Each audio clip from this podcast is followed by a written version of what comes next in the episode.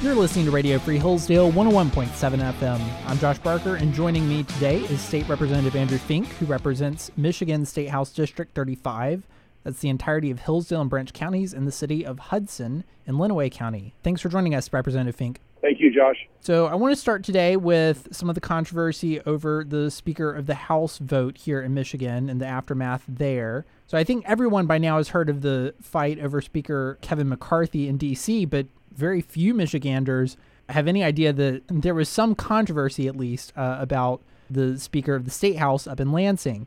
So, Democrats took control of the State House and Senate for the first time since the early 80s. Democrat Representative Joe Tate from the Detroit area was nominated to become Speaker. Usually in the State House, I'm told it's a ceremonial vote, and unanimous votes are generally expected. Tate ended up with eight opposing votes out of 110 reps, but those who did vote no are claiming that they've had some retaliation with their committee assignments. Representative Steve Carr, for example, from Three Rivers, so not too far away, wrote back in January, quote, I and many others were scolded for voting against Representative Joe Tate to become Speaker, and in turn we have received inferior, unfair committee assignments due to our votes. So lots of concerns over some of this.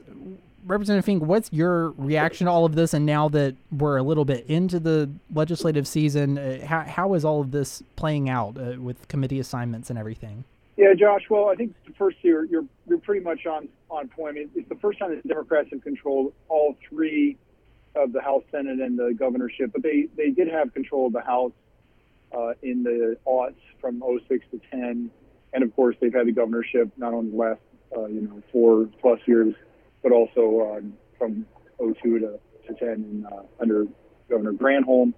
Uh, but this is the first time they've had kind of the trifecta of power um, and you might add that they have a majority of appointees on the Supreme Court as well. Um, you know, I think it was in 20 in 2010 or 2012, one of the two, uh, one of Jase Bolger's two terms as the Republican Speaker of the House. A couple of Democrats did vote against him then, so it's certainly not unprecedented for some members of the other party to vote uh, no on the uh, on the speakership. But it has generally been um, unanimous, largely because there's um, you know, there's there's typically only one nomination, and so it's not as though we were choosing between nominations. There's just one nomination, and that person is going to be the speaker, um, and it's going to be of the majority party. So it's not usually terribly controversial.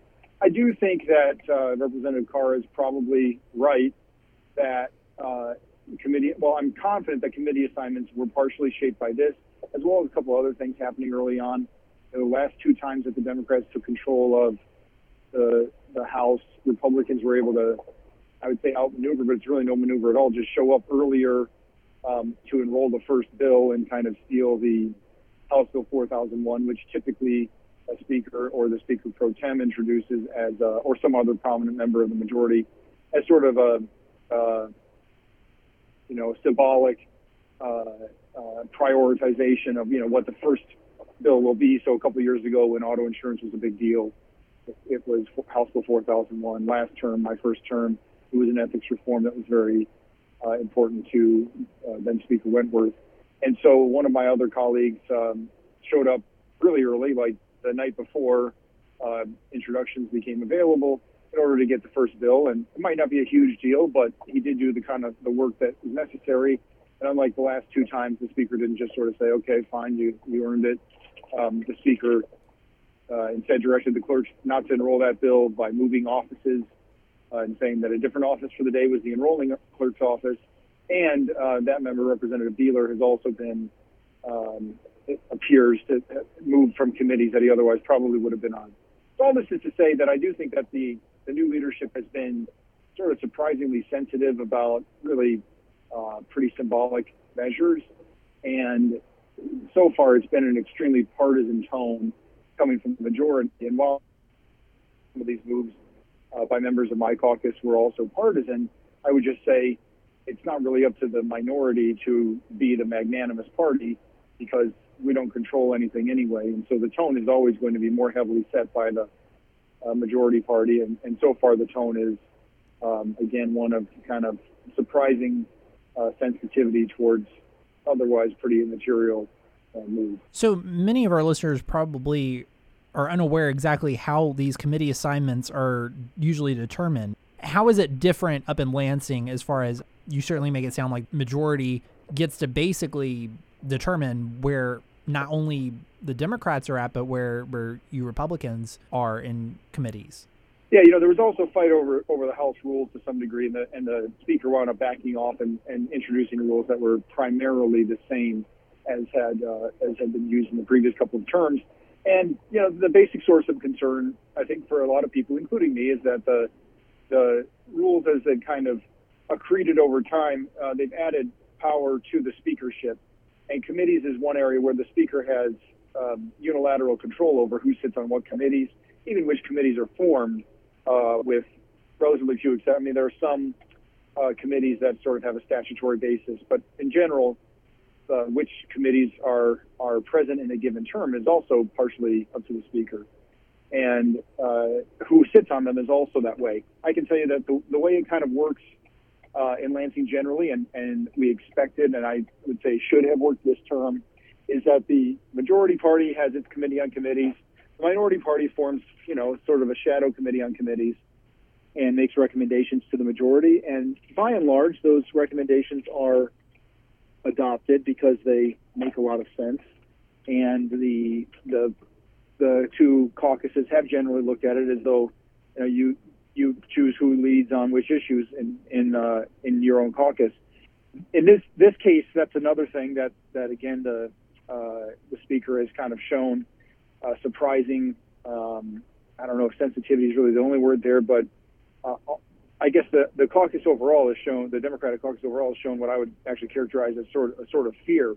In my own case, my caucus asked that I be made the vice chair of appropriations, which uh, is the budget committee where all the money flows through, and evidently afraid that I was uh, either too conservative or too tough a negotiator or both uh, they instead made that another member of my caucus and, and put me on full appropriations, but not as the chairman, and instead made me the vice chair of, uh, of judiciary, which I'm perfectly happy to, to serve there. I'm a you know I'm an attorney myself. I understand a lot about it, and I'm happy to to work on it. But the fact that the Democrats were afraid of me being on appropriations is um, I guess not not a great commentary on their own confidence in their own ideas. You're listening to Radio Free Hillsdale 101.7 FM. I'm Josh Barker, and we have Representative Andrew Fink with us. So yeah, I'd, I'd like to talk a little bit more about your personal agenda items for the committees that you're going to be on, as you just mentioned. And for listeners just tuning in, you're the Republican vice chair of the House Judiciary Committee. That's the highest ranking Republican on that committee. And then you're on the Appropriations Committee again now joining the Tax Policy Committee and Joint Capital Outlay Appropriations Subcommittees. Um, so the thing is, particularly with the Judiciary Committee, because that's where your highest ranking, what do you have in mind for the coming term? What sort of things you think can get accomplished in the Judiciary Committee? Yeah, well, the Judiciary. I should also mention, by the way, I'm on the um, the Housing Subcommittee of the Economic Development Committee, which is a new committee this term as well. Uh, on judiciary, you know, there are uh, there there are going to be a combination of very political issues or issues that that people have very strong political opinions about, and issues that are are a little more boring uh, to the average person, the sort of thing that maybe only a lawyer could love, uh, or a person who's experienced some of uh, of of what the judicial system, uh, you know, includes could love. An example of the the first set of issues are um, the expansion of the the proposed expansion of the Elliott Larsen Civil Rights Act is in front of the Judiciary Committee, or will be. I mean, it's been assigned to that committee.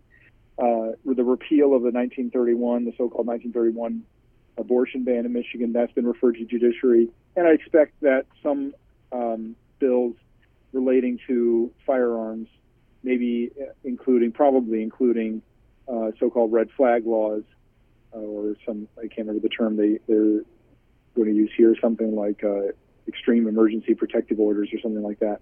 Those are also going to go to judiciary. So th- those are the issues that, that are pretty high profile and important to people all across the state. Um, and then the other set of issues that, that will be probably be a little bit more, again, maybe mundane, you might even say more peaceful, are things like, um, you know, the trial court funding plan. I mean, we might have disagreements about it, but it probably won't be heavily political disagreements, maybe prudential disagreements about how much money is enough for this and how much money is enough for that, or what what uh, level of government is the appropriate funding source for this or for that, uh, or uh, uh we have now what are called specialty courts or uh, treatment courts. I think we're going to have a presentation on that in the Judiciary Committee this week, and not every member might agree on every last aspect of those courts and how they're being used. But you know, we have them in Hillsdale, they, we have them in the UP, we have them in Detroit and in Grand Rapids. So it's something that is working in some form or fashion across the state. And again, I think there'll probably be some positive uh, input from pretty much everybody on the committee on a topic like that. So it's sort of a mixed bag. Some of it I look at myself as being uh, sort of responsible for being a strong voice for the values of my district. And other issues, I don't think that it really comes down to district by district opinions so much uh, as uh, as sort of just good normal functioning of our court system and the, the legal system more generally. So, since we last spoke, uh, Governor Whitmer gave her annual State of the State address, and I want to talk a little bit about that as she's kind of trying to set the tone for the Democrat agenda as they're moving forward. So, first, when it comes to how our state is doing, which is kind of the purpose of the message, this is what she said Michigan, the state of our state is strong and ready to go. Uh, and then the, the second half of her address, the governor laid out three part plan for improvement that she's hoping Democrats will take up. And this is what she wants them to do. Tonight, I'm excited to announce lowering my costs. It's a plan offering immediate relief. It's got three parts. One, let's roll back the retirement tax and save half a million households $1,000 a year. Second, let's expand the working families tax credit, delivering at least $3,000 refunds to 700,000 families. And third, pre K for all to save families an average of $10,000 a year. So, uh, when you heard all of this and are hearing more details as governor's office is releasing more since the state of the state last week, what what are kind of your reactions, especially being in the tax policy and appropriations committees? You'll probably see a lot of this going through at the committee level.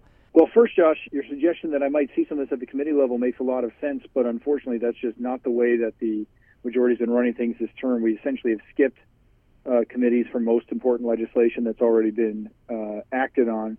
So, House Bill 4001, a tax bill, House Bill 4002, another tax bill, Senate bills seven and eight appropriations bills. None of these have gone through our committees, so I haven't actually got to weigh in on any of those. And the way that uh, the the legislatures, the, the majority in, in each chamber decide to handle them is through a conference committee process, which excludes input from nearly every member, all but three in each chamber.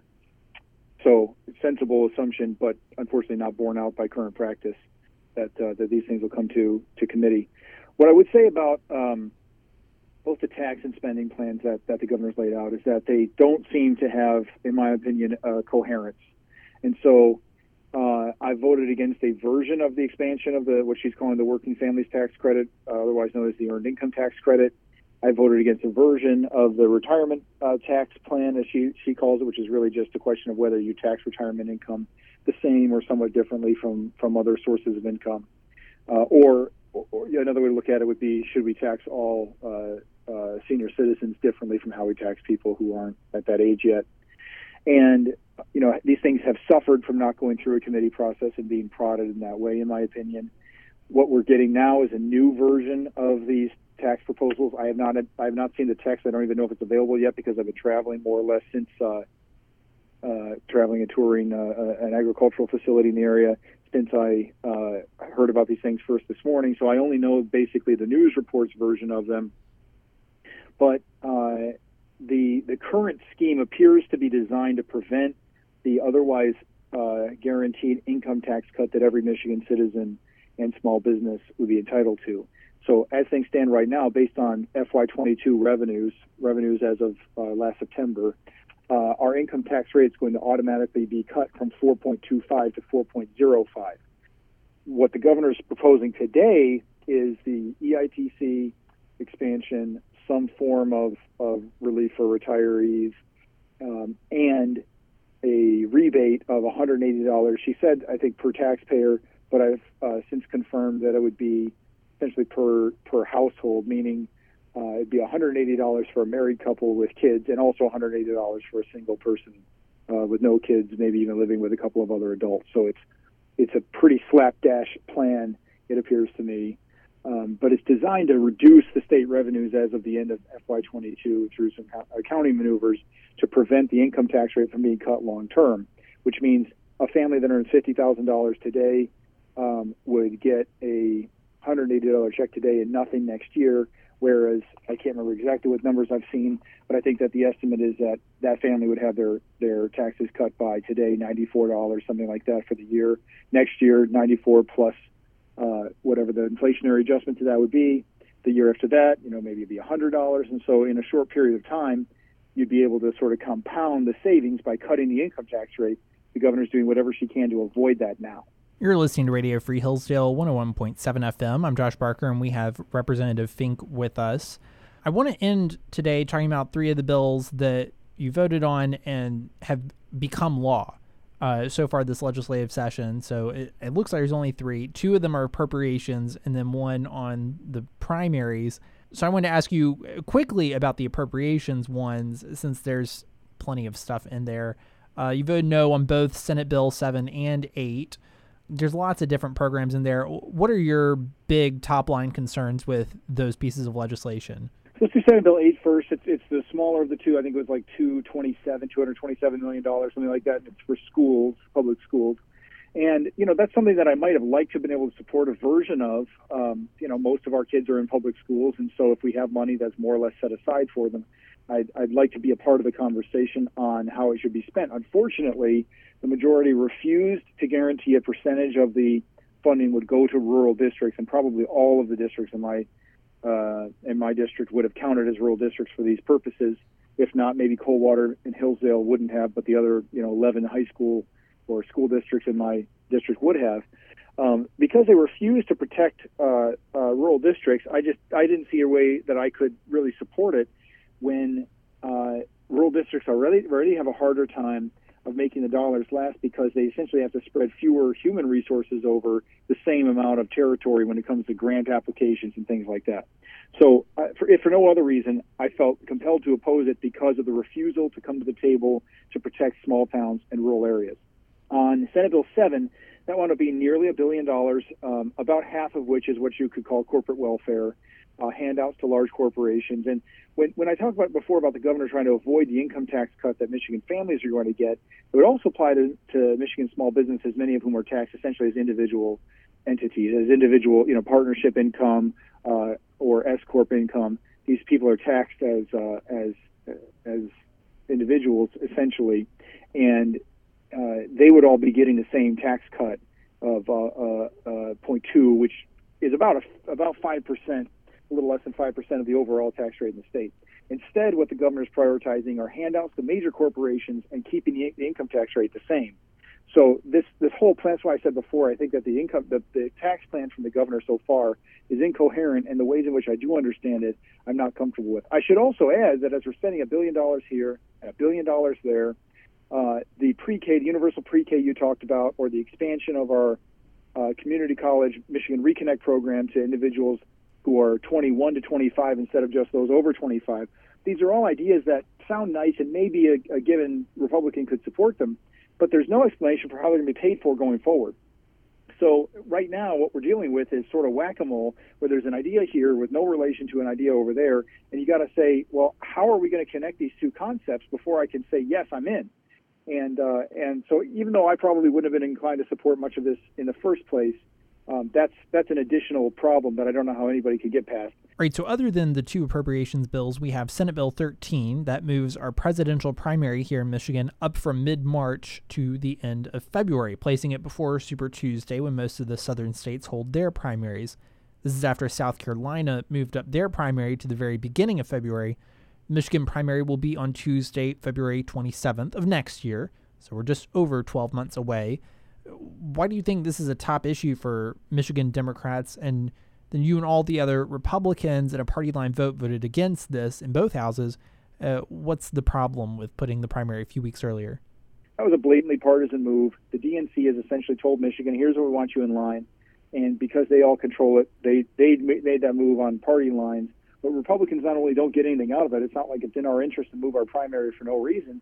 But in fact, because we'd be moving out of line according to the RNC's uh, sort of preferred order of march, um, Michigan would be docked somewhere between 85 and 90 percent of our delegates at the 2024 national convention. So there's no good reason for any Republican to support it.